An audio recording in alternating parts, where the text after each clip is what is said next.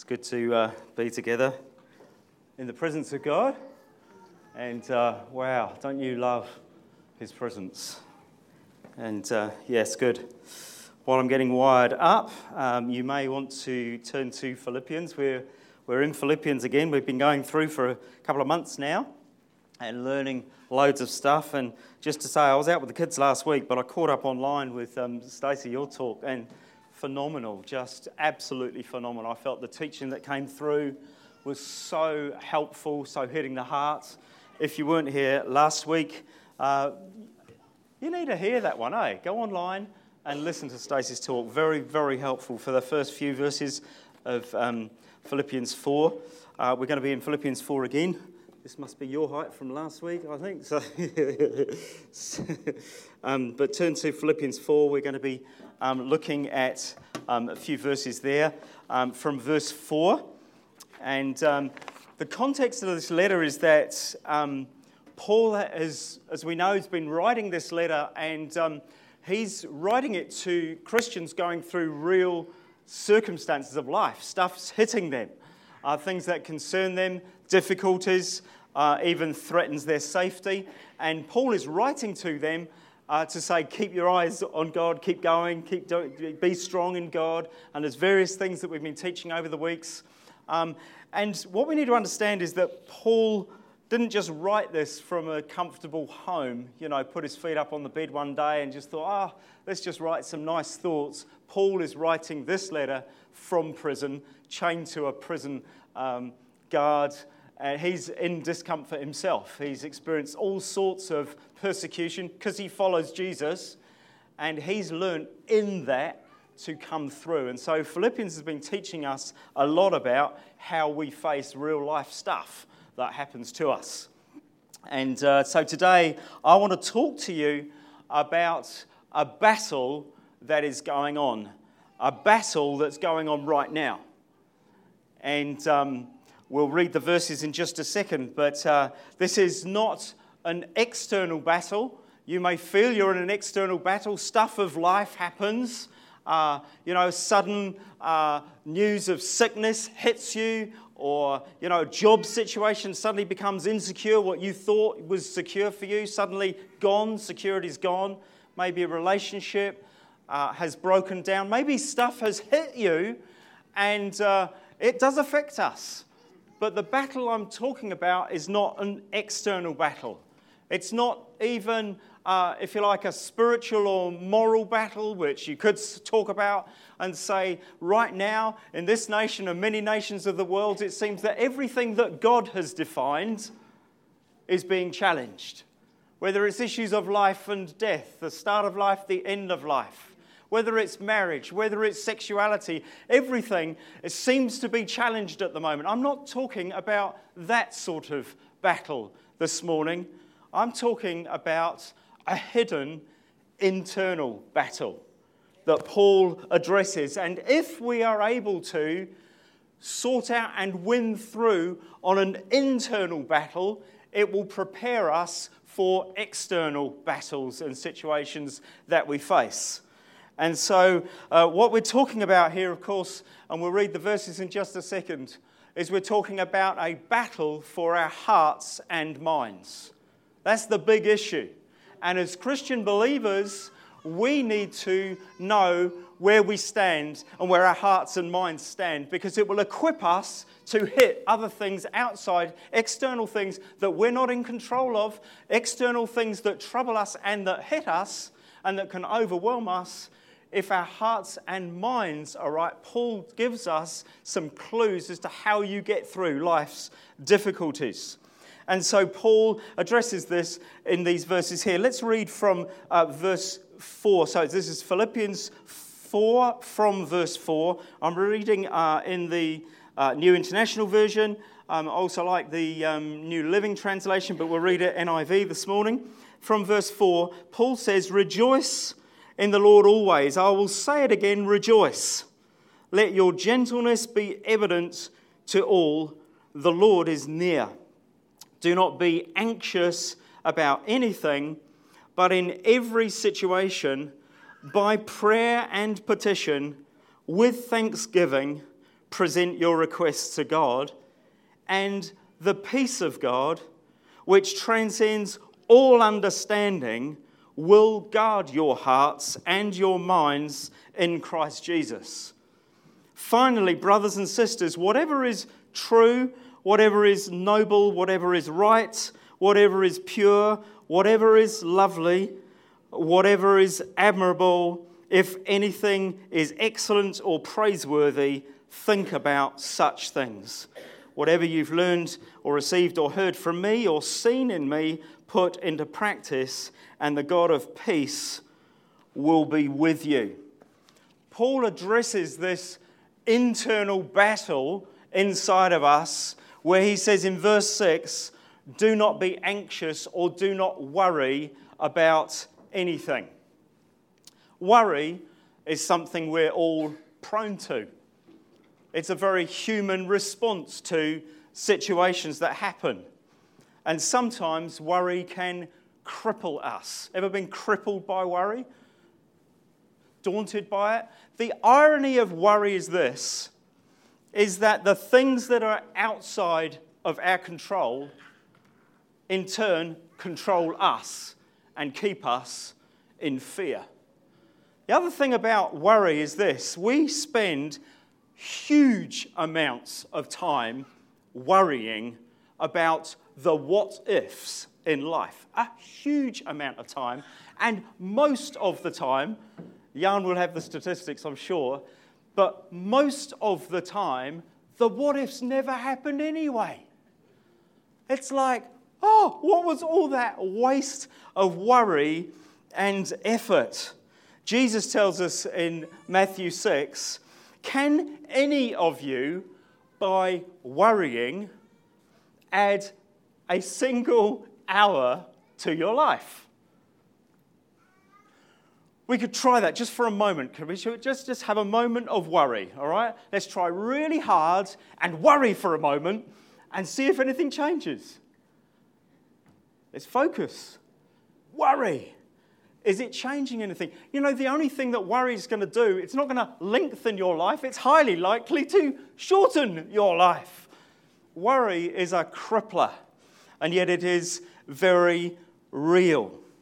For years, I know personally, uh, my Achilles heel was um, a great anxiety and fear over finance and whether we would have enough to get by. And it was such a crippling fear, and I became conscious of it being such a crippling effect that it was affecting my family. It was affecting my attitudes. It was affecting how I was in the family, projecting fear and worry and concern onto the family. It was a huge issue. And then I think it was around about six years ago, I really came to a point of massive breakthrough on it. I'll tell you about that later on if we've got a moment, if we've got time later on. Often we worry because we don't have answers. We worry because we can't explain what's going on. So many things are outside of our control. We love to know what's going on. We love to know why things are happening. We want answers. We love to know how things are going to work out. We love to be in control. But the reality is, we're not. But we want to know. We want answers. In fact, these days, it's a very sort of answers are at our fingertips. I mean, how many conversations have you had this week where during the conversation uh, someone says, Oh, we'll Google it? In fact, this was only Friday night. Um, Joe and Alex came in and we're having a conversation, and suddenly, let's Google it. Because Google has the answers. You can ask Siri anything, answers are available. The trouble is, the Christian life is different. You can't live the Christian life by Google. The Bible says this instead. The Bible explains that there's a mystery going on and a tension going on. The Bible says that God says, My thoughts are higher than your thoughts. My ways are higher than your ways. And so when we follow Jesus, we come under this umbrella of God who, who says, my ways are bigger than yours. My ways are higher than yours. So there's mystery. There's some things we don't know. The Bible says this we walk by faith, not by Siri or Google. We walk by faith. It is a faith walk. So, if worry is such a commonplace thing in our life, how do we combat that? That's what Paul helps us to look at in this passage. Paul talks about a deep peace, a marie, a deep peace, something that's very deep inside, a, a peace that you can experience. You might not be able to explain it, but it's a deep peace that you and I can experience. How do we experience peace instead of worry? That's what we're going to be looking at today. And I want to talk about the God who is a God who brings peace, a God who is the source of peace, of Jesus, who is the Prince of Peace. He's the one who can answer our worries. I want to uh, talk about the peace that you and I can have. And if you want peace, I want to give you that opportunity to receive peace. Some of you would have walked with Jesus for a number of years, and yet you're facing situations that do cause you worry. Paul doesn't say that's naughty, stop it. But he does show us as believers how we can how we can attain or how we can get hold of a solution for our worries because it's not good for Christians to stay in that place of worry. It shouldn't be the normal place. And so we want to give an opportunity to receive peace, whether you've been following Jesus or whether you're here this morning, you've never received peace from God. I want to talk about the peace that comes from knowing Jesus and give you an opportunity to respond to him. Paul had every reason to worry. So, if we are talking about someone who might have something to say about worry and how to overcome it, it's Paul. As I say, he's writing this uh, letter from prison. He's facing real opposition. He doesn't know whether any day his trial is coming up. And he doesn't know in that trial whether he will be set free, left in prison, or executed. This kind of focuses your mind, eh?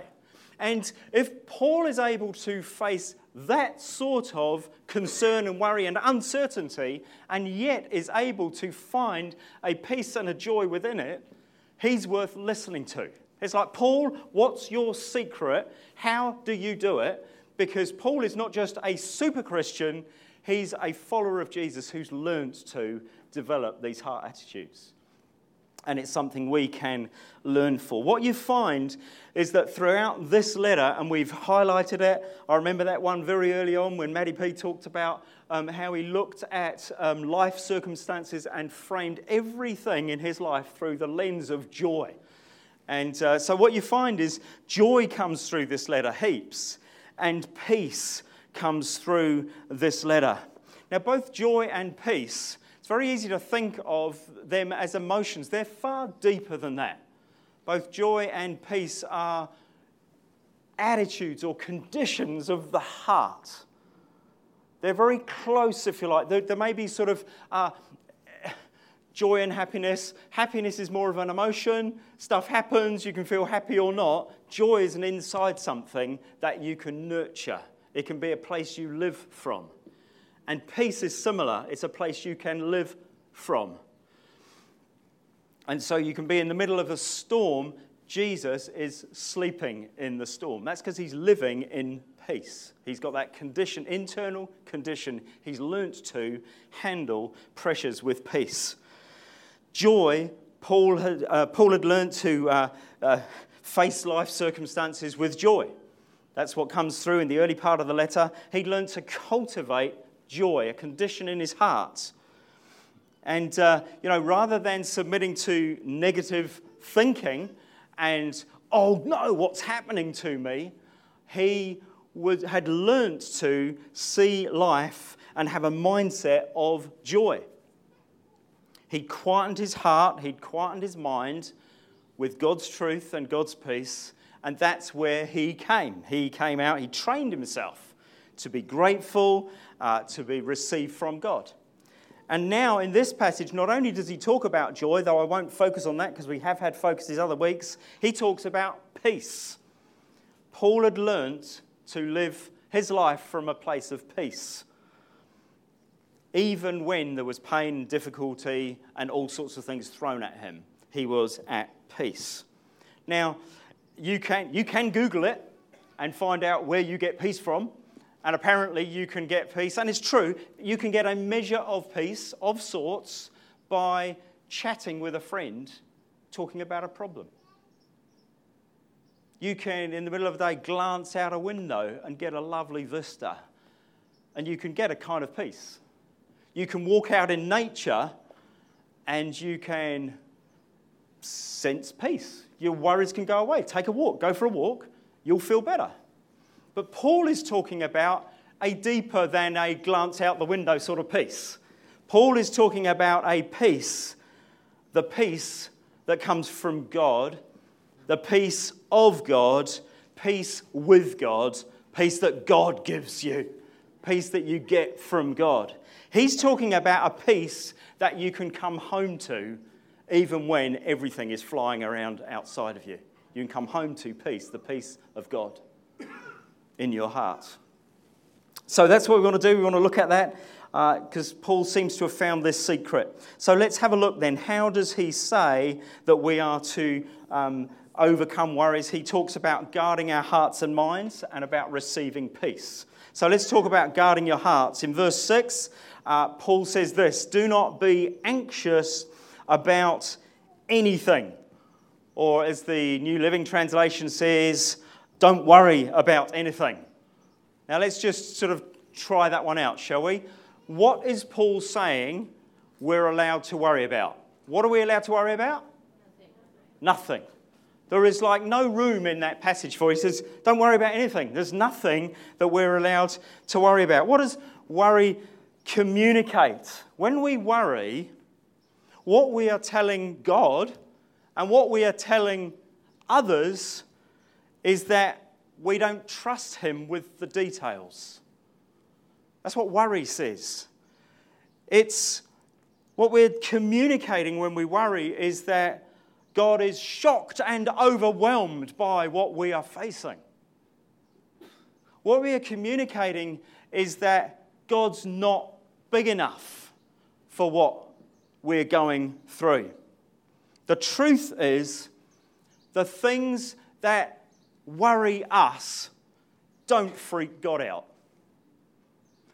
Uh, you know, one thing that God has never said in his whole life, if he has a whole life, he's never used this phrase uh oh. You've never caught, he's never been caught off guard. He's never had something thrown his way that he thought, what the heck do I do now? He's God. And He's the one we can come to with our concerns and worries. This is what Peter tells us cast all your cares or your worries on Him. Why? Because He cares for you. That wonderful passage we read out about love, about God being love and everything God is. He cares for you. He cares for me. He cares deeply for us. So the question is so why do we worry about stuff when our Father God deeply cares for us. What are we to do instead? Paul says this in verse 6 Don't worry about anything, instead, pray about everything. Don't worry about anything, but pray about everything. If you want peace, what he's saying is come to the source of peace, come to the one who gives peace. Have a prayerful heart. Train yourself always to have a prayerful hearts. You hit stuff, you worry, pray about it. He's saying, pray, come, talk to God about it, offload on God, and leave it there. He's saying you can leave it with Him. Bring your concerns, bring your worries, bring your requests to Father God, and leave them there. Because the truth is this that when our future is unknown, we can trust a God who is known. Of you follow Jesus, for a while know God is faithful. I can look back at my life, I cannot think of one time where God has been unfaithful. Therefore, when I face uncertainties, I can look back at his character. Unknown future, known God.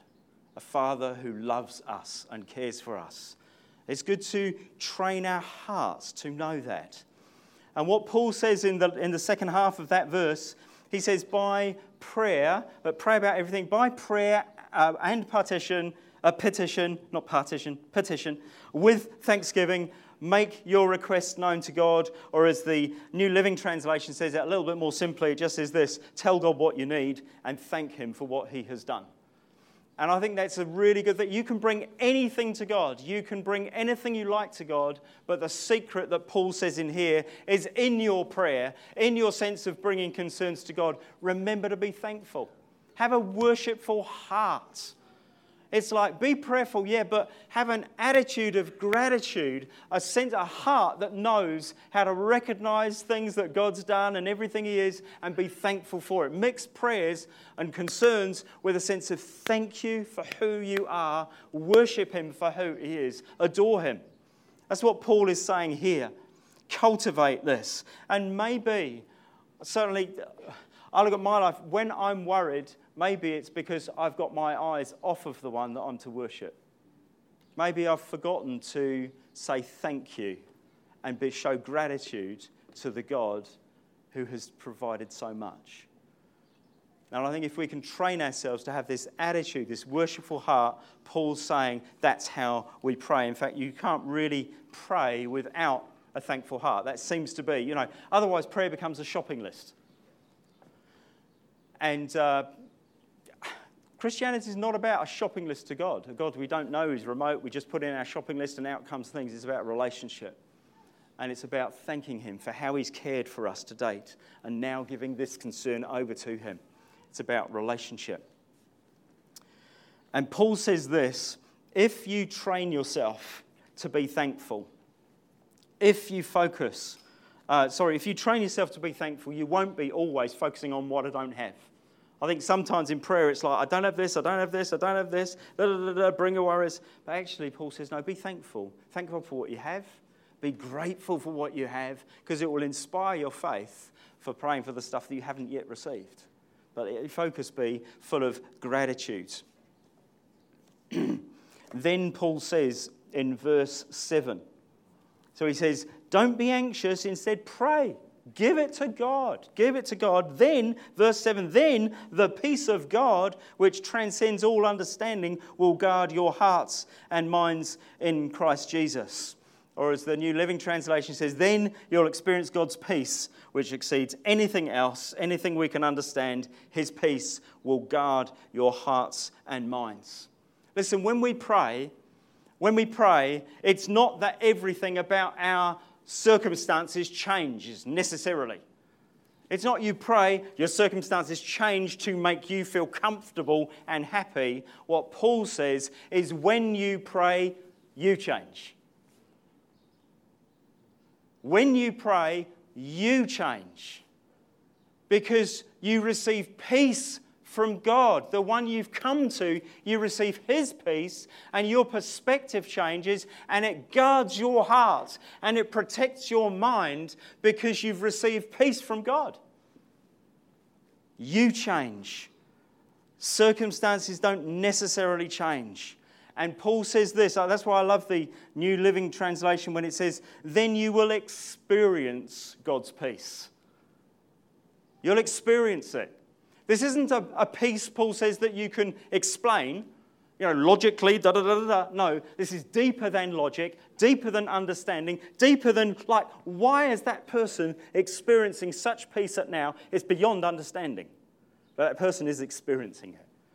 And God is saying, I want to give you such a peace that you can't explain it, but you can experience it. He wants us to experience peace. He wants our hearts to be settled when stuff around us isn't settled.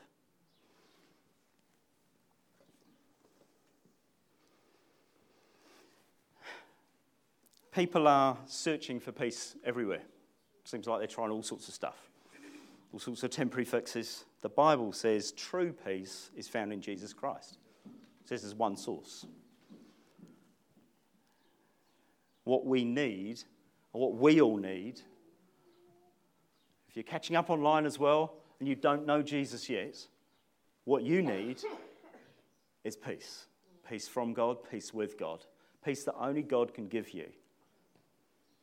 He's the source. And if we want to receive peace, we need to come to the giver of all true peace. So that's how we guard our minds. Let's move on to verse 8 because then Paul talks about how we guard. Sorry, that was guarding hearts, now we guard minds. Okay, we're moving on to that. Mm. Verse 8.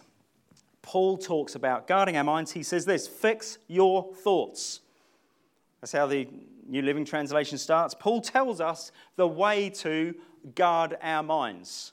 The way to keep our minds is in this verse. It's all in verse 8. In fact, he gives us eight things to do, or eight things that have permission to fill our mind.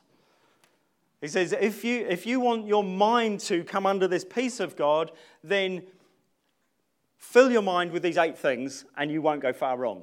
In fact, anything that doesn't fit these eight, keep out. If you've got stuff in your mind that isn't one of these eight, kick it out. He's going, whatever, whatever you do with your mind, fix your thoughts on these things. And he gives us eight characteristics which should define the way that we think, define the way that our minds work. He says it in verse 8 fix your thoughts on whatever is true, honorable, and right, whatever is pure, lovely, and admirable, think about the things that are excellent and worthy of praise. He's just not talking about a quick thoughts, he's talking about a meditate on, chew on it, feed on it, feed your mind with, focus your mind on these sorts of characteristics. Everything else is out of line for the believer. This will define us. This will give us a godly way to think. This will purify our minds. This will set us on the right track. you see, there's so much uh, junk that can fill our minds. Amazing. What you watch, what you listen to, what you read. There's so much junk that fills your mind. Paul's saying these eight things just these eight things would do you good. Because what you dwell on is what you become. Why does God say this? Well, because He wants our minds to be at their best. He wants the best for us, He wants our minds to be at their very best. That's why He says to focus on these things. Dwell on, feed on whatever is true, noble, lovely, pure, admirable, excellent. Just, just feed your minds with it. You see, if you dwell on judgmental thoughts, what do you become? Judgmental. If you feed on negative thoughts, what do you become? Negative. If you dwell on impure thoughts, what does it lead to? Impurity. What you feed yourself comes out the other end. Do you want to be gracious? Then think gracious thoughts and grace filled thoughts. You want to be loving? Think loving thoughts. That great passage from uh, 1 Corinthians uh, 13 this morning. Great passage. Fill your mind with that stuff. Fill your heart with that stuff product out the end is love flows. Do you want to be content? Then dwell on thankful thoughts. Nurture a grateful heart. And what you find is not only does gratitude come out, a contented heart also spills out. What you feed yourself is what you become. Paul says this in another place, Romans 12. He says, Be transformed by renewing your mind. Or another version says you'll, you'll become a brand new person by changing the way you think. When we cultivate his thoughts in our minds, Paul tells us this at the end of verse 9. He says, And the God of peace will be with you. In other words, when you fill your mind with God focused things and godly things, you sense the God of peace with you. He just sort of walks very close to you, but you become conscious of his peace and his presence with you. My story, just real quickly, about the um, anxiety which I felt I'd been, well, not I felt, I knew I'd been projecting onto my family, to my kids, onto Jackie, my wife. Anxiety crippled me. And I got to a point where something's got to change. And um, I, I invited someone else to come and pray with me because I thought, I'm locked in this, I need to get free. And while we were praying, it became apparent to me that there was a doorway wide open in my life, and it was a doorway of fear. And I saw in my mind's eye, I saw, gosh, the door's open. I've let fear in. And I had to work out where I'd let fear in, why I had let this fear in. And I came to the point of repenting. I had to repent. This is what renewing your mind is think differently. I'd realized I'd believed wrong things about God, wrong things about how He cared for me, wrong things about His ability to sort things through, wrong things about me, thinking that I had to have it all together and do everything. I had to repent of wrong thinking. And God touched my heart. It was a massive breakthrough moment. At the end of the prayer time, um, I remember this. I remember I was, I was looking for the door because they said, Do you think that door's open or shut now? What, what's happened? You know, you've repented, you've cleansed your heart. And I look, I couldn't see the door anywhere. I was like, I can't even see the door. Then I realized this God showed me it was like the Father was standing in front of the door, and my Father was huge. He was so big, I couldn't even see the door. I couldn't even go through it if I wanted to, because my dad cares for me. And I tell you this six and a half years on from that moment, I have not been crippled by worry or anxiety to the level that I was before. Freedom, because hearts and minds were aligned with truth, whatever is true whatever is honorable and right. What's the right way to think? What's the right way to glorify God with my mind and my heart is to focus on who He is. It was a massive moment, and I'm so grateful to God. There was other stuff that was sorted out that day as well. We're all works in progress. I'm so grateful to God for everything that He does. so let's just wrap up, really. Just, just asking this question, and Sam, you might want to come. Just, do you need to receive peace today. I'm not talking about magic wand peace, a nice feeling sort of peace. I'm talking about this deep peace that comes from knowing God. You may be facing things, maybe you've followed Jesus for, for, for a long while, and you know his faithfulness, but you're facing something which is causing you to worry. Don't deny the worry. Don't hear what I'm not saying. It's not like, stop it, that's sinful, just stop it. You know, God's saying, no, God's encouraging us to be healed from worry. He's encouraging us to have hearts that are healed by Him and aligned with Him and receive His peace. You may be facing that. Maybe, you, maybe you're, you've never actually uh, committed your life to Christ. Maybe you're here today and you don't know what it is to give your life to Christ. You don't know what it is to receive peace from God peace with God. The Bible tells us how to receive God's peace. You know how to receive God's peace? It's another word the Bible uses is grace. It's almost like grace is a gateway through which we go and enter peace. You can't just jump to the peace if you're out of sorts with God. You need to receive His grace. You need to receive His forgiveness. And sometimes the source of our lack of peace is that we're troubled with sin in our life. We're troubled with stuff. Guys, we need to receive the grace of God. As we receive grace, we receive his peace. So whether you're following Jesus or not, I just want to give an opportunity to, for us to receive peace this morning.